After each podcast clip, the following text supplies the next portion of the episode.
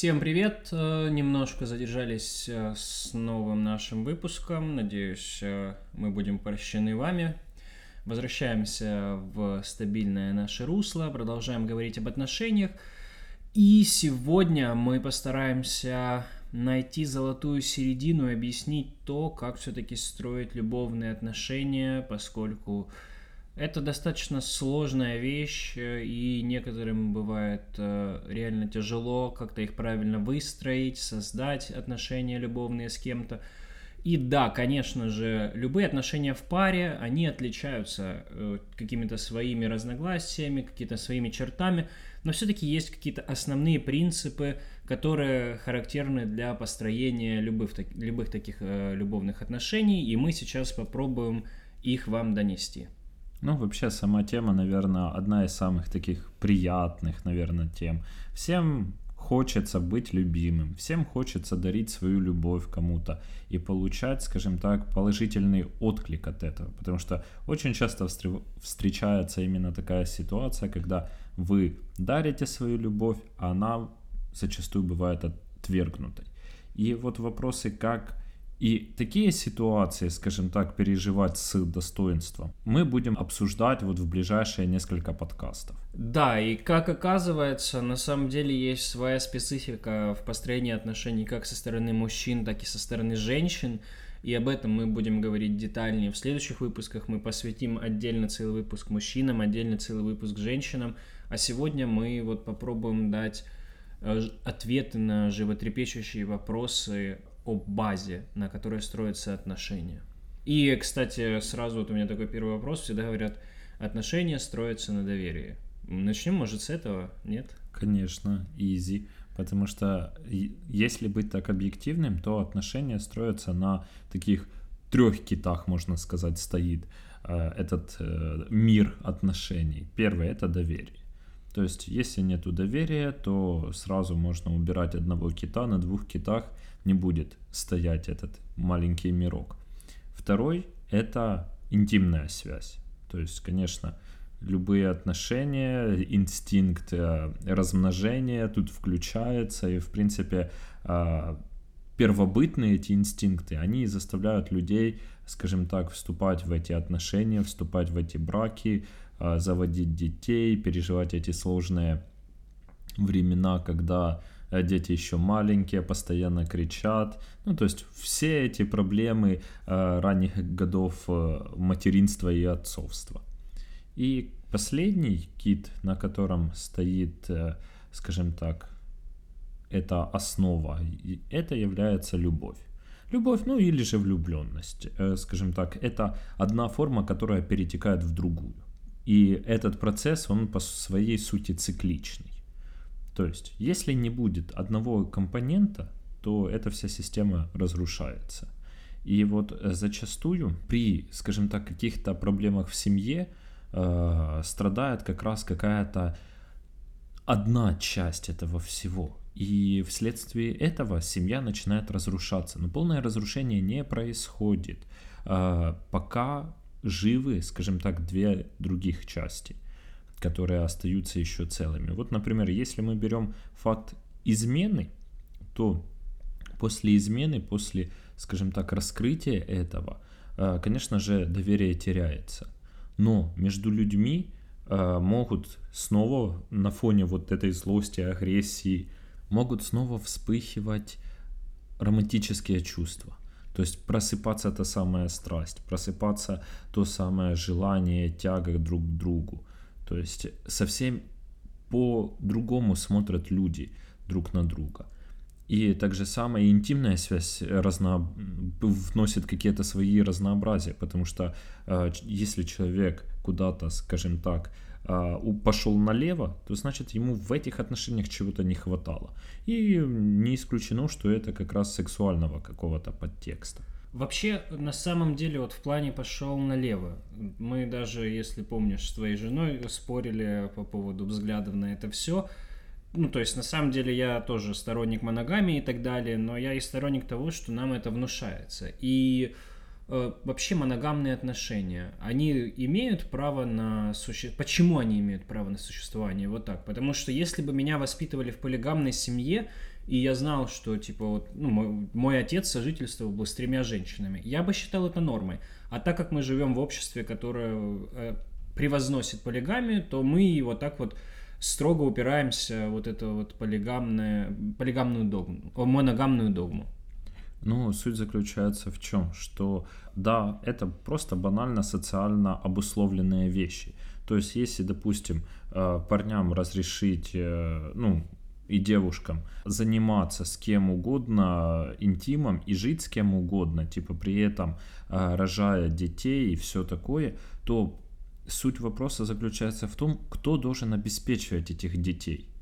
То есть и тут получается полная неразбериха, скажем так, чей это ребенок, кто его будет тянуть. Поэтому для такого социального порядка вот именно моногамные связи, они намного актуальнее. Поэтому они так активно навязываются обществом.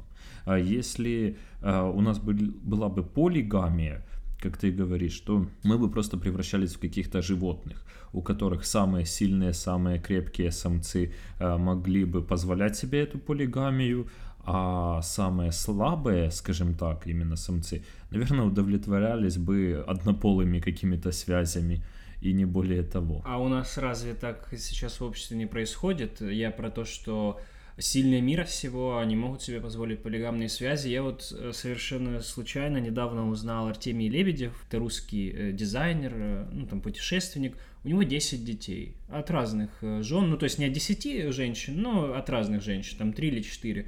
И он себе может это позволить и вполне себя обеспечивает. А обычные люди среднего там класса, они в какой-то мере они просто не могут финансово себе позволить иметь столько детей. Ну, Даже с одной женщиной. Ну почему? Если мы возьмем цыганей, то у них там этих детей у там 10-15 штук, и в принципе, э, скажем так, не все доживают до своего совершеннолетия вследствие каких-то условий. Вот то и есть самый настоящий природный отбор. И когда мы смотрим, грубо говоря, на семью э, цыганей, классических таких, мы понимаем, какой там беспорядок творится.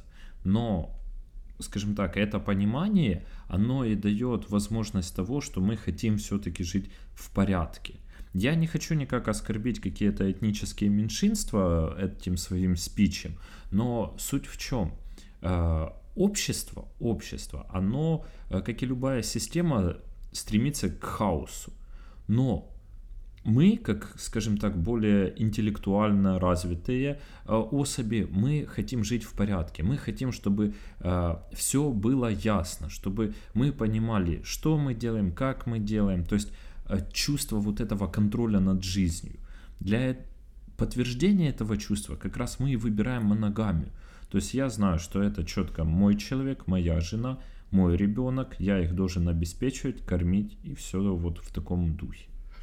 Так, чтобы сейчас э, не закопаться опять в какой-то левой теме, вернемся к этим китам. Я думаю, стоит начать вообще с любви. Для начала, с чего она начинается и э, насколько долго она может длиться, потому что вот есть же это э, тезис известный, любовь живет три года и так далее. Ты уже сказал, что она циклична, за счет чего она циклична и действительно ли она живет три года? Как раз для понимания более детальных этих вопросов нам нужно будет говорить об этапах э, формирования э, отношений как таковых, именно любовных отношений. Ну, раз мы уже, скажем так, подошли к этому вплотную, то не будем откладывать это в долгий ящик. Первый этап – это этап идеализации или так называемых масок. В чем заключается суть? Когда встречаются два человека, когда они понимают, что, блин, такой крутой парень, такая классная девчонка, там неплохо было бы э, замутить, как это там звучит на сленге, и они начинают там свидания ходить, гулять, э, видеться чаще, и происходит такое, что это нормальное явление, человек хочет показать себя с лучшей стороны. Он хочет показать самые сильные, самые э, достойные свои качества. И второй человек всегда это воспринимает за чистую монету. и он видит, блин, он такой обаятельный, блин, он такой классный, он ответственный, он умный, там, и все, и все эти комплименты, скажем так, и в своей голове вырисовывается просто картинка идеального человека. Вот на подростковом примере, если брать, то как раз подростки, вот они настолько сильно влюбляются там э, в парней, там, в девушек, или в каких, ну, в реальных, или в каких-то своих кумиров там из сериалов, или каких-то звезд эстрады и тому подобные вещи. То есть э, такая сильная привязанность, потому что у них еще нету вот этого горького опыта, что за вот этой маской, которую они, по сути, сами себе рисуют, скрываются какие-то негативные черты. Э, условно, условно, этот период, он растягивается, ну, в среднем полгода длится. И он нужен. Он, это обязательный период, который нужен для эмоциональной привязанности. Э, в чем заключается тут эмоциональная привязанность? Это как раз один из тех базовых механизмов, который может обеспечить э, длительные отношения. То есть люди, скажем так, э, демонстрируя свои эмоции, принимая эмоции других, эмпатически их переживая, они объединяются. Можно заметить, что семейная пара на некоторые ситуации реагируют просто идентично. То есть настолько вот они эмоционально едины. Этот механизм, он удерживает в отношениях длительное время он помогает э, этой паре справляться с э, ссорами, с конфликтами. Люди могут э, на некоторое время разъезжаться, но вот эта эмоциональная привязанность, она сохраняется.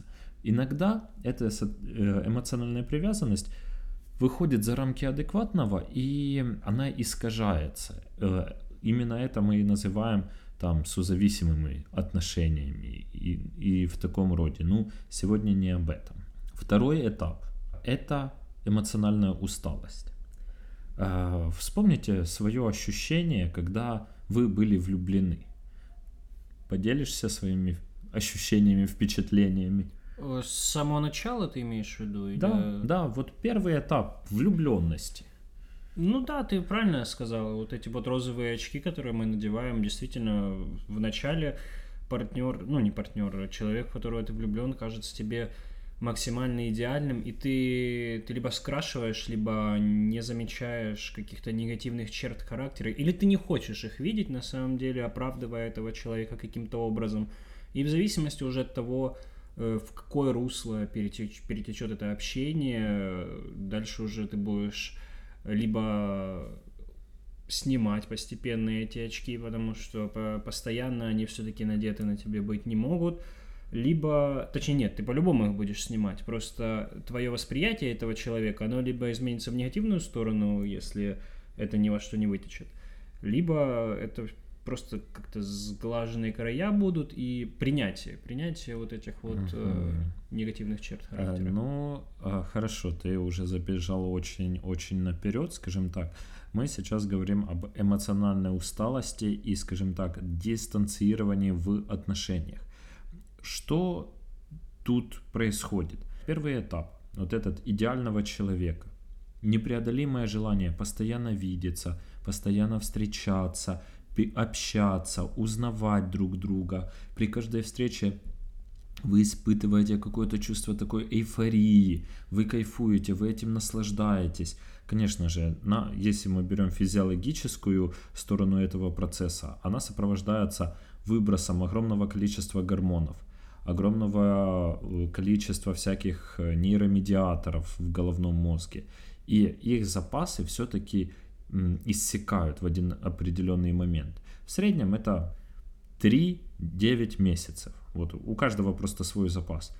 И после того, как люди иссякли в этом, наступает именно вот эта эмоциональная усталость, когда человеку больше хочется побыть одному, отдохнуть, восстановиться, какой-то более спокойный, размеренный образ жизни начать вести, ограничивает себя вот этих встречах, потому что просто эмоционального ресурса не хватает на эти свидания постоянные. Ну, разве в отношениях э, вы не пополняете э, эмоциональный ресурс друг друга вот этими встречами, там, общением и тому подобное? Ну, вспомни свои отношения, вот когда проходит влюбленность.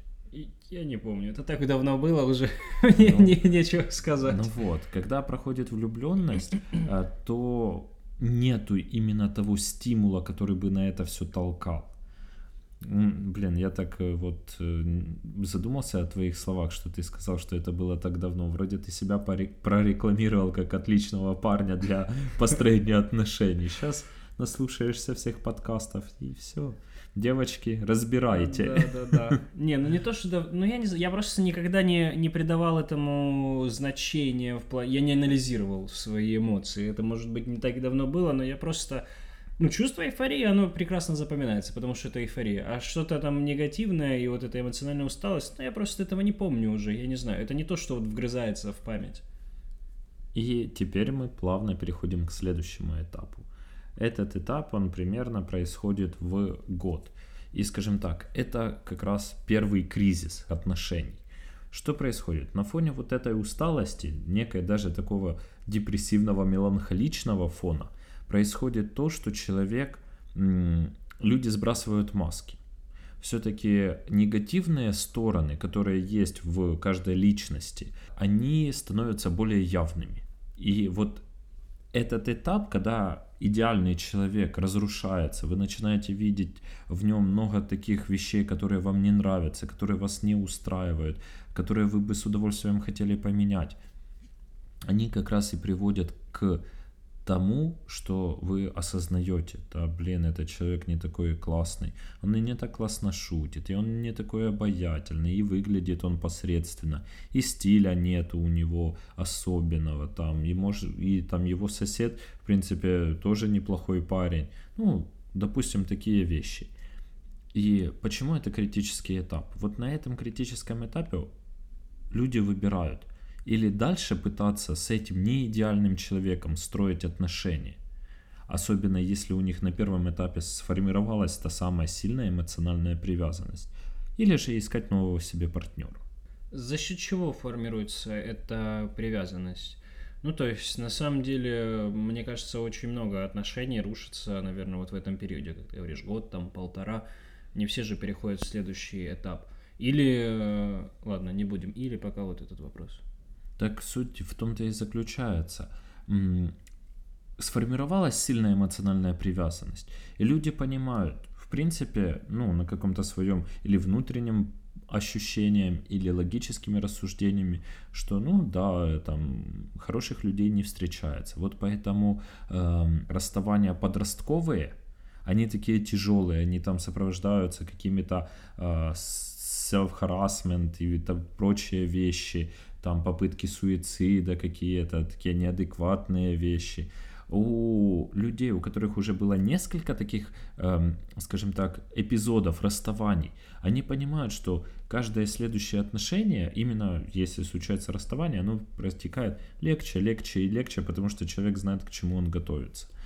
И как раз это зависит вот от этой эмоциональной зрелости и эмоциональной привязанности. Ну, вот эмоциональная привязанность, ты так любовь называешь, или... Это не что? совсем любовь. Э, Где, где, где начало, где место любви? Потому что любви- любовь же тоже разная бывает. Вот эти эрос и так далее. А, Мы тоже об этом поговорим, но чуть дальше. Потому что еще, еще, вот тут, наверное, как раз и переход вот от той самой влюбленности, такой слепой, до любви. Вот как раз если люди решили, а, что они вместе, да, они продолжают строить отношения, то происходит завязка для любви. То есть вот эта депрессия первичная, она является, скажем так, стартовой для любви. То есть это тоже хорошее, можно сказать, проявление.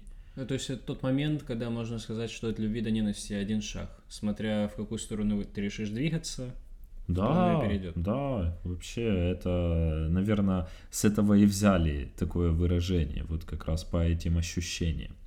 Тут есть несколько советов, как избежать вот этого ощущения ошибки выбора. Первый момент, когда вы начинаете отношения с человеком, а, давайте право партнеру на ошибку. Вы не идеальны, он не идеален. И, в принципе, допускать ошибки – это, скажем, часть человеческой натуры. нету человека, который за жизнь не допустил бы ошибки. И критически так жестко относиться к этим проявлениям не стоит. Двигайтесь дальше, не стойте на месте. Ошиблись, в следующий раз не наступите на одни и те же грабли. Второй О, момент. Кстати, можно ремарку Ага. небольшую. А если человек наступает на одни и те же грабли, повторяет одни и те же ошибки, стоит с таким человеком быть? А Если партнер, ну, он просто, знаешь, что ему сказал раз, типа, окей, я тебя понял. Второй раз он делает такое же. Ну, ты опять говоришь, ну, чувак, или там подруга, надо как-то, давай в следующий раз такого не делать. Окей, и он делает это опять. Э, Сложно э, мне ответить на этот вопрос, потому что, по сути, э, сейчас мы разбираем такой общие закономерности.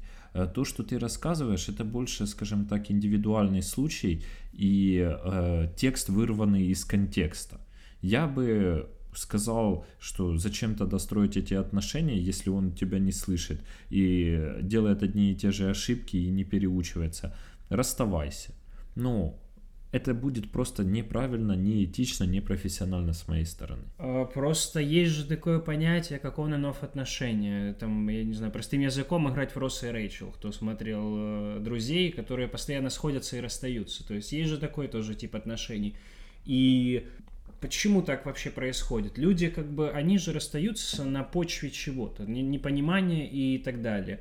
Где-то там на стороне погуляли, сошлись опять, потому что, видимо, комфортно им. Вот ты все правильно объясняешь. Своими какими-то логическими суждениями они приходят к тому, что они не могут быть вместе. Они частично разрывают свои отношения, но вот та эмоциональная привязанность, которая их объединяет, она остается. Они там могут повстречаться с кем-то там, переспать, а, устроить там какую-то незабываемую гулянку, но выйдя из там вот этого такого легкого аффекта, они начинают скучать, хандрить и возвращаются к бывшему, с которым у них, в принципе, все хорошо, условно хорошо. То есть хорошо, потому что есть та самая эмоциональная связь. Она, опять же, может быть искаженная, может быть неправильно выстроена, но она сохраняет свою силу и актуальность. Поэтому, если люди принимают решение расстаться, то я всегда рекомендую, расставание должно быть полное. Не может человек там любить, встречаться, а потом остаться друзьями. Вот не получится. Кто-то кого-то все равно будет продолжать любить, э, ждать э, своего шанса, искать возможности. Не получится, как бы вы это ни хотели. Сколько есть историй, в которых, да, это все получается, это прекрасно, но все равно кто-то один в отношениях страдает. А если он не страдает, то он, скажем- так, пытается чем-то это компенсировать. То есть уже этот человек привязан к другому, и он не может выстроить другие адекватные, комфортные отношения, потому что он находится еще в тех отношениях. Можно вообще говорить по отношению... Ох, тавтология. Э, э, По отношению к on and off отношениям, что это ненормально? Или это ну, там, в пределах нормы, или... Опять же, в принципе, могут быть такие отношения. Почему нет? А, вот правила в отношениях выстраивают как раз два человека, которые находятся в этих отношениях. Кто-то может выстроить правила свободных отношений, то есть гуляй с кем хочешь. Кто-то может выстроить сугубо там отдела паранджу, стала на кухню и все. Такие более жесткие, авторитарные какие-то, тоталитарные правила. Тут нету какого-то определенного закона. Кто-то вот без конца может бегать туда-обратно, туда-обратно. И так люди, я знаю такие примеры, всю жизнь так люди проживают. И в принципе не жалуются. И они и чувствуют себя комфортно в таких отношениях, и счастливы, и дети в таких же отношениях воспитаны. И ну да, там куча психологических проблем. Но эти психологические проблемы, которые они приобретают, они очень гормонально сочетаются и не приводят к. Гармонично. Гормонально. О, гармонично, Да. да. А, Они не приводят никаких, э, скажем так, э, дезадаптациям социальным. Хорошо, окей, да. Продал. То есть у меня просто нет плана, чтобы вы понимали, весь план у Лехи, я, я просто вот тут сижу, задаю вопросики и чилю на этих Ну, подкастах. так супер. И в следующий раз я буду чилить, а ты будешь отдуваться за двоих. Следующий подкаст уже записан, поэтому... Так, следующее. А вот как раз ты так ловко подвел к этому, и я уже частично это рассказал. У каждого человека есть свой взгляд, как должны выглядеть отношения. То есть, и вот этот взгляд, он может отличаться у каждого индивида этого, этих отношений.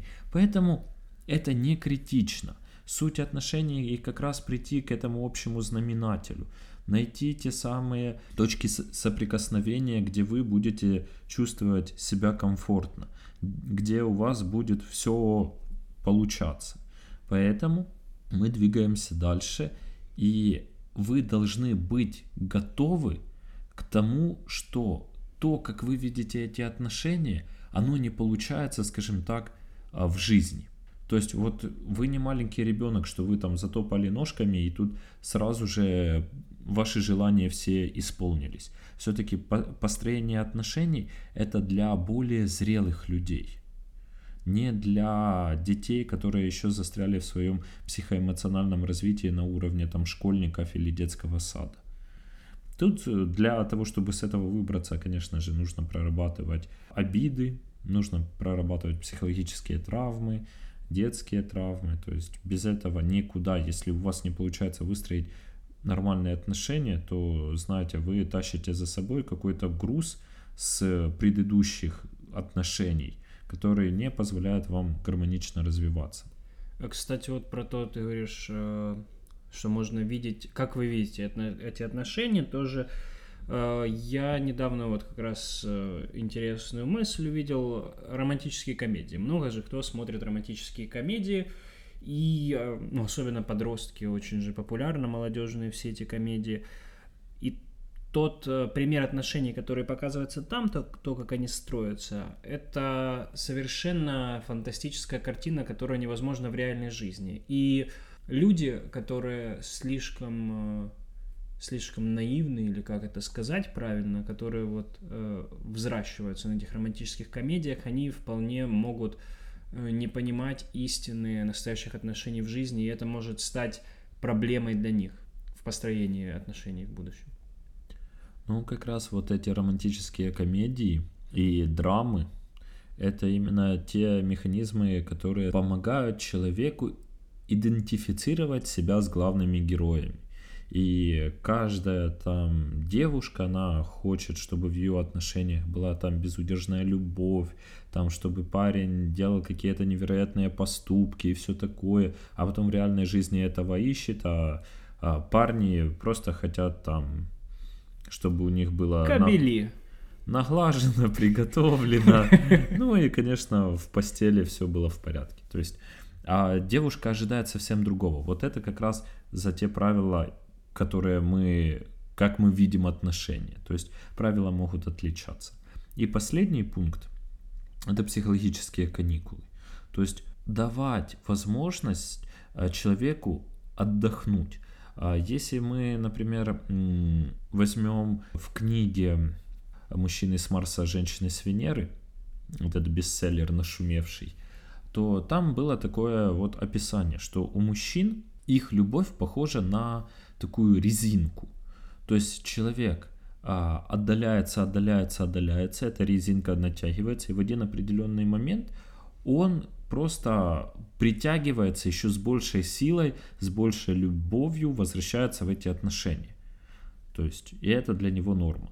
А Девушка же, я не помню, с чем он сравнивал это, но она больше, скажем, как кудав какой-то работает. Она хочет большего, большего, большего, и это так происходит плавно, с каждым днем все больше, больше, больше, и вот этим можно задушить отношения, можно задушить парня. Поэтому не допускайте этого. Эм, Это еще, мне кажется, значит то, что не надо зарываться в эти отношения.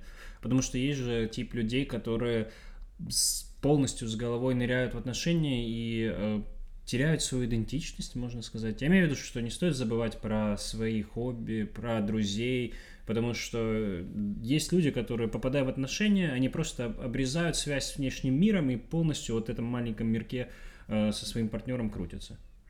Да, да. И если человек, скажем так, не будет расти как личность, то рано или поздно он просто перестанет быть интересным. Поэтому нельзя в отношениях полностью растворяться. Свою, вот как ты говоришь, идентичность, свое я вы должны сохранять. Это обязательный пункт. И вот э, реализовывать свои возможности, э, если в отношениях это вам помогает, э, ну, вот именно отношения э, помогают вам реализовывать эти свои возможности, то это да, вам должно быть банально вот такое правило. Легче жить или сложнее? Если вам легко жить в этих отношениях, то есть смысл их продолжать. Если вы понимаете, что в этих отношениях вам только сложнее, то смысл это все тянуть. А, ну, логически, в отношениях должно быть легко, но есть фраза, которую я очень часто слышу, что над отношениями надо работать. Э, обоим людям двум э, партнерам надо работать над, над, над, над отношениями.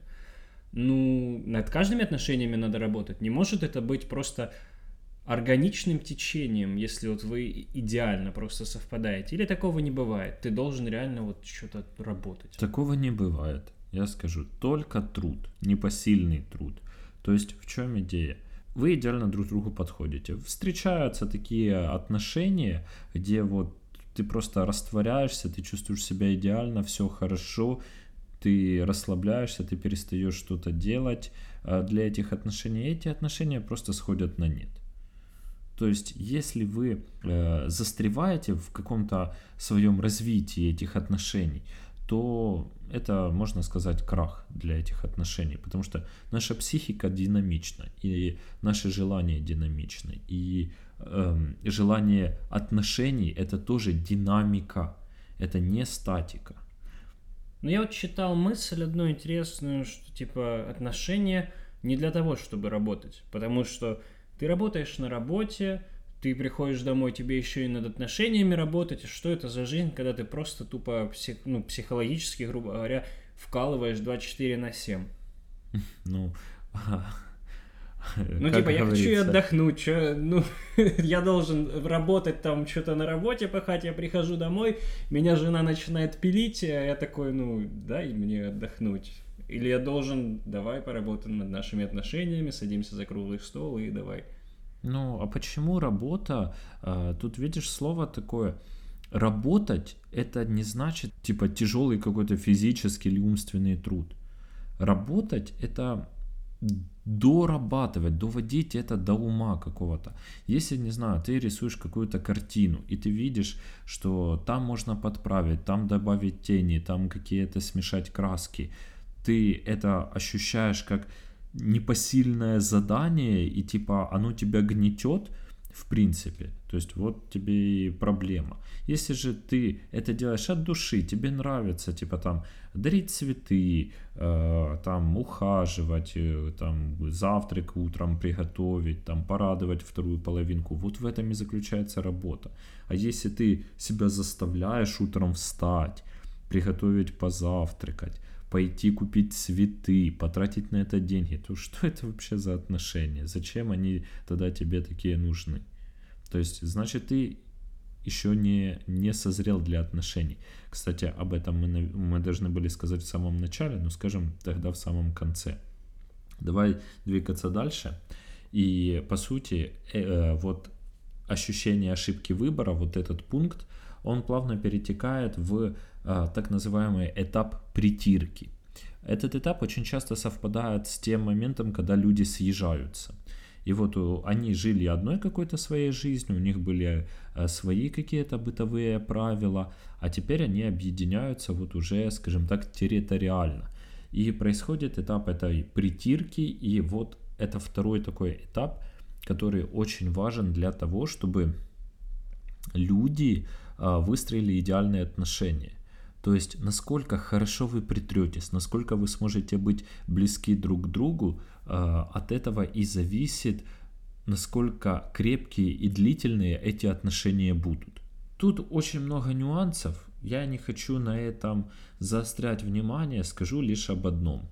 Вот на этом этапе мужчина хочет решать проблемы. И если жена или девушка приходит и рассказывает, блин, у меня на работе там все такое, муж не должен схватываться, нестись на работу, решать за жену все там какие-то конфликты э, рабочие. Женщина на этом этапе просто необходима поддержка. Она должна понимать, что ее эмоции слышат, эмоции ее принимают, они, скажем так, заботятся банально на словах. А мужчина же, он думает, что это просто призыв к действию. А своими действиями он как бы и выражает свою любовь.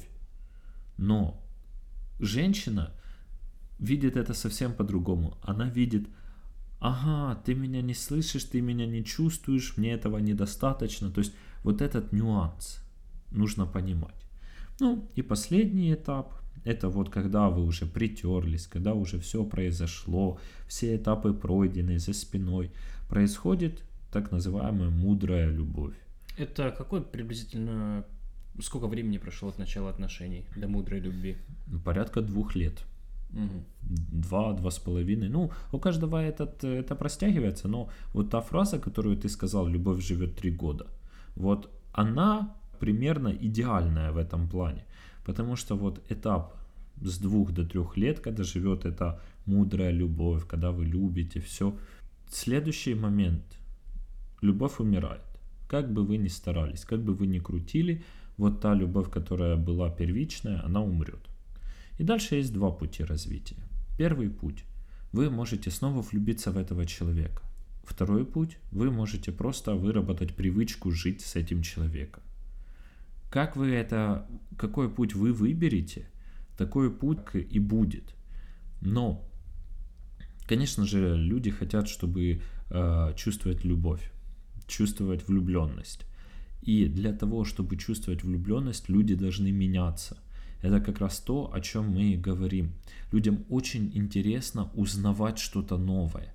Особенно если это новое, это то, что они, грубо говоря, знали все о своей второй половинке, а тут вторая половинка начинает что-то новое, что-то интересное делать. И человек просто тоже хочет развиваться, он тоже не хочет стоять на месте, он тоже хочет расти.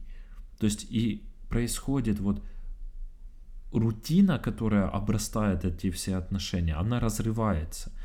Разрывается об развитие, об новизну какую-то, и люди оживают, и оживают их чувства. И заново этот цикл проходит, потому что все-таки новые взгляды, новые веяния, они приносят немного переоценку, переосмысление тех вещей, которые вы выстроили до. Вот эти вот циклы, они э, повторяют в себе какие-то этапы, о которых ты говорил изначально. То есть я понимаю, что там, допустим, первый какой-то второй этап условно можно пропустить, но вот следующий цикл любви, он начинается с какой-то там условно там притирки опять, когда человек что-то поменялся, и он Ч- опять... Ну, они более все смазаны. Если это мы говорим уже вторичный цикл идет, то они намного смазаннее протекают, потому что Первичные эти чувства повторить ну, практически невозможно. Но суть в чем? Вторичный, третичный и так далее циклы, они каждый будет отличаться. Каждый будет какой-то по-своему особенный, а, интересный, незабываемый. То есть и в этих отношениях, вот, в которые никогда не повторяются, в этом и все наслаждение, что ты можешь получить что-то новое, что-то необычное, снова, снова и снова. Это именно и заставляет людей вместе жить, проживать эти долгие длинные жизни. А, ну а какой смысл выбирать путь привычки? Просто, э, ну, какой, какой-то момент какой-то цикл может не завершиться, и любовь умрет. И ты продолжаешь жить по привычке с человеком, который тебе как-то...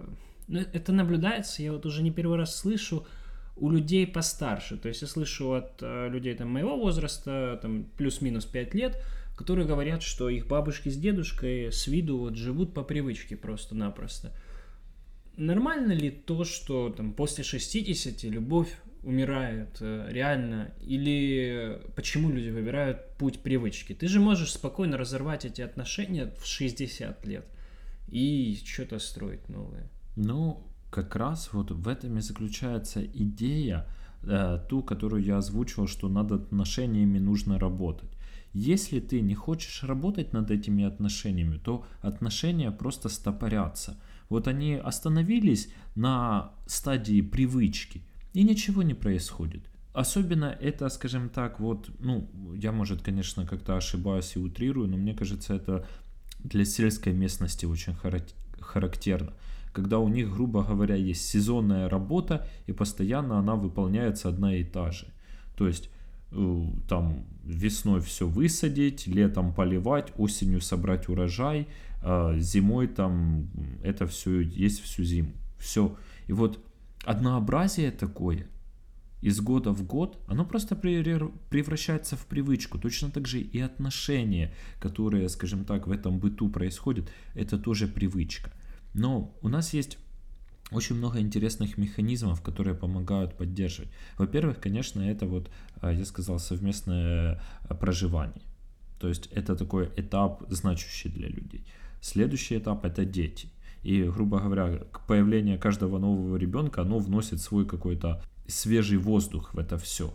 То есть новое дыхание дает. Так же само какие-то карьерные успехи, какой-то переезд, там покупка какой-то недвижимости, совместный отдых. Это все делается для того, чтобы отношения обновлять, обновлять эти чувства, обновлять эти эмоции. А, кстати, вот внести еще немножко, мы так э, изрядно поговорили о любви, но немного не коснулись еще других китов. Вот один из китов это доверие. Э, ну, это вроде бы очевидный на самом деле факт, но путем чего его можно достигать? То есть надо же говорить, много говорить, потому что бывает люди просто забывают проговаривать какие-то вещи со своим партнером, коммуникация страдает и тому подобное. Ну, по своей сути, как раз доверие – это именно то чувство, которое не требует никаких доказательств. То есть доверие можно только разрушать. Доверие к человеку, если вы начинаете э, какие-то любовные отношения выстраивать, то можно условно сказать, что доверие сразу будет 100%. А уже вещи, которые происходят вокруг, они как раз минусуют от этих 100%. Да, восстановление как таковое в доверии, оно возможно, но для этого, конечно, самостоятельно это сделать практически невозможно. Это только такая длительная, кропотливая работа терапевта э, с индивидом, который вот пострадал от какого-то доверия. Ну и, в принципе, время тоже, скажем так, лечит. Со временем, если человек не нарушает вот этот запас доверия, который дается, то он пополняется, восстанавливается и восстанавливается.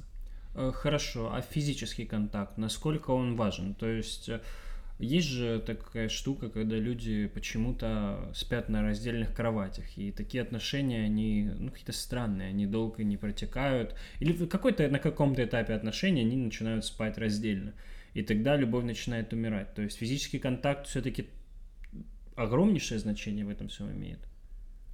Тут, да, э, тут не просто физический контакт, тут именно интимный контакт. А почему именно интимный? Потому что от того, что человек другого поддержит за руку или там, не знаю, обнимет, погладит, прям такого выброса гормонов не происходит. Именно в интимной связи это как раз э, вот этот гормональный всплеск, который происходит. И вот, скажем так, эти гормональные всплески, они полезны как и для мужского, так и для женского здоровья. И они просто необходимы. А если этого не хватает людям, то, конечно же, это ведет к каким-то проблемам в отношении в принципе. Ну, тоже по мне еще не стоит забывать именно вот про физический контакт. Не стоит ограничиваться именно интимной связью, поскольку какие-то прикосновения, объятия, поцелуи, э, это тоже на самом деле важно, потому что когда ты Э, с человеком, э, ну, просто по вечерам э, занимаешься сексом, и в этом вся ваша физическая близость заканчивается на этом всем, то это тоже не слишком правильно, как по мне. Я понял. Но тут смотри, в чем еще такой нюанс. Время так быстро подходит к концу, А мы, наверное, не разобрали еще один такой аспект. Я тогда не буду никак комментировать. Мы можем записать отдельно целый подкаст еще, если мы не влазим в наш регламент, на самом деле. Я думаю, мы все-таки вкратце скажем об этом. В других у нас еще много э, подкастов про отношения, и там будут всплывать время от времени эта тема. Когда вообще начинаются отношения? Отношения всегда начинаются с одиночества. Как это понять? Человек чувствует себя одиноким в этом мире. Человек чувствует, что ему в одиночестве сложно справиться с этим миром. И вот тогда он понимает, что было бы неплохо с кем-то объединиться в какой-то союз.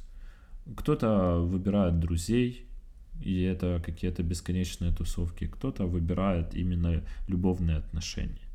То есть, и если человек уже созрел для этого, внутренне созрел, это то, о чем мы в середине там упоминали, что я готов к отношениям, тогда они развиваются. Если же человек не созрел, а делает это из каких-то побуждений, там, мама говорит, надо жениться, бабушка спрашивает, так, а коли уже свадьба, типа, или что-то из такого, из этих побуждений человек делает, тогда таких здоровых отношений никогда не получится. Потому что внутри себя он полностью самодостаточный и в одиночестве. Что, на такой минорной ноте ты хочешь закончить этот подкаст? Да, можешь сказать, что пожелать всем, чтобы они почувствовали это одиночество и захотели обзавестись поддержкой и союзниками. Э, прекрасные слова, и на них мы обрываем этот подкаст. Дальше будет больше, дальше мы уже поговорим об отношениях с точки зрения мужчин, с точки зрения женщин, о каких-то деструктивных типах отношений, поэтому э, слушайте нас э, и пишите где-нибудь в комментариях, какое новое слово паразит вы заметили у Лехи, потому что он все-таки Э, больше вещает тут, чем я, и я на, в процессе монтажа заметил, что у него появилось новое слово «паразит», кроме наших эконей. Э, поэтому напишите в комментах, мне интересно, заметили вы или нет, или это я один только замечаю. Э, поэтому слушайте сверхосознанность и не откладывайте жизнь на потом.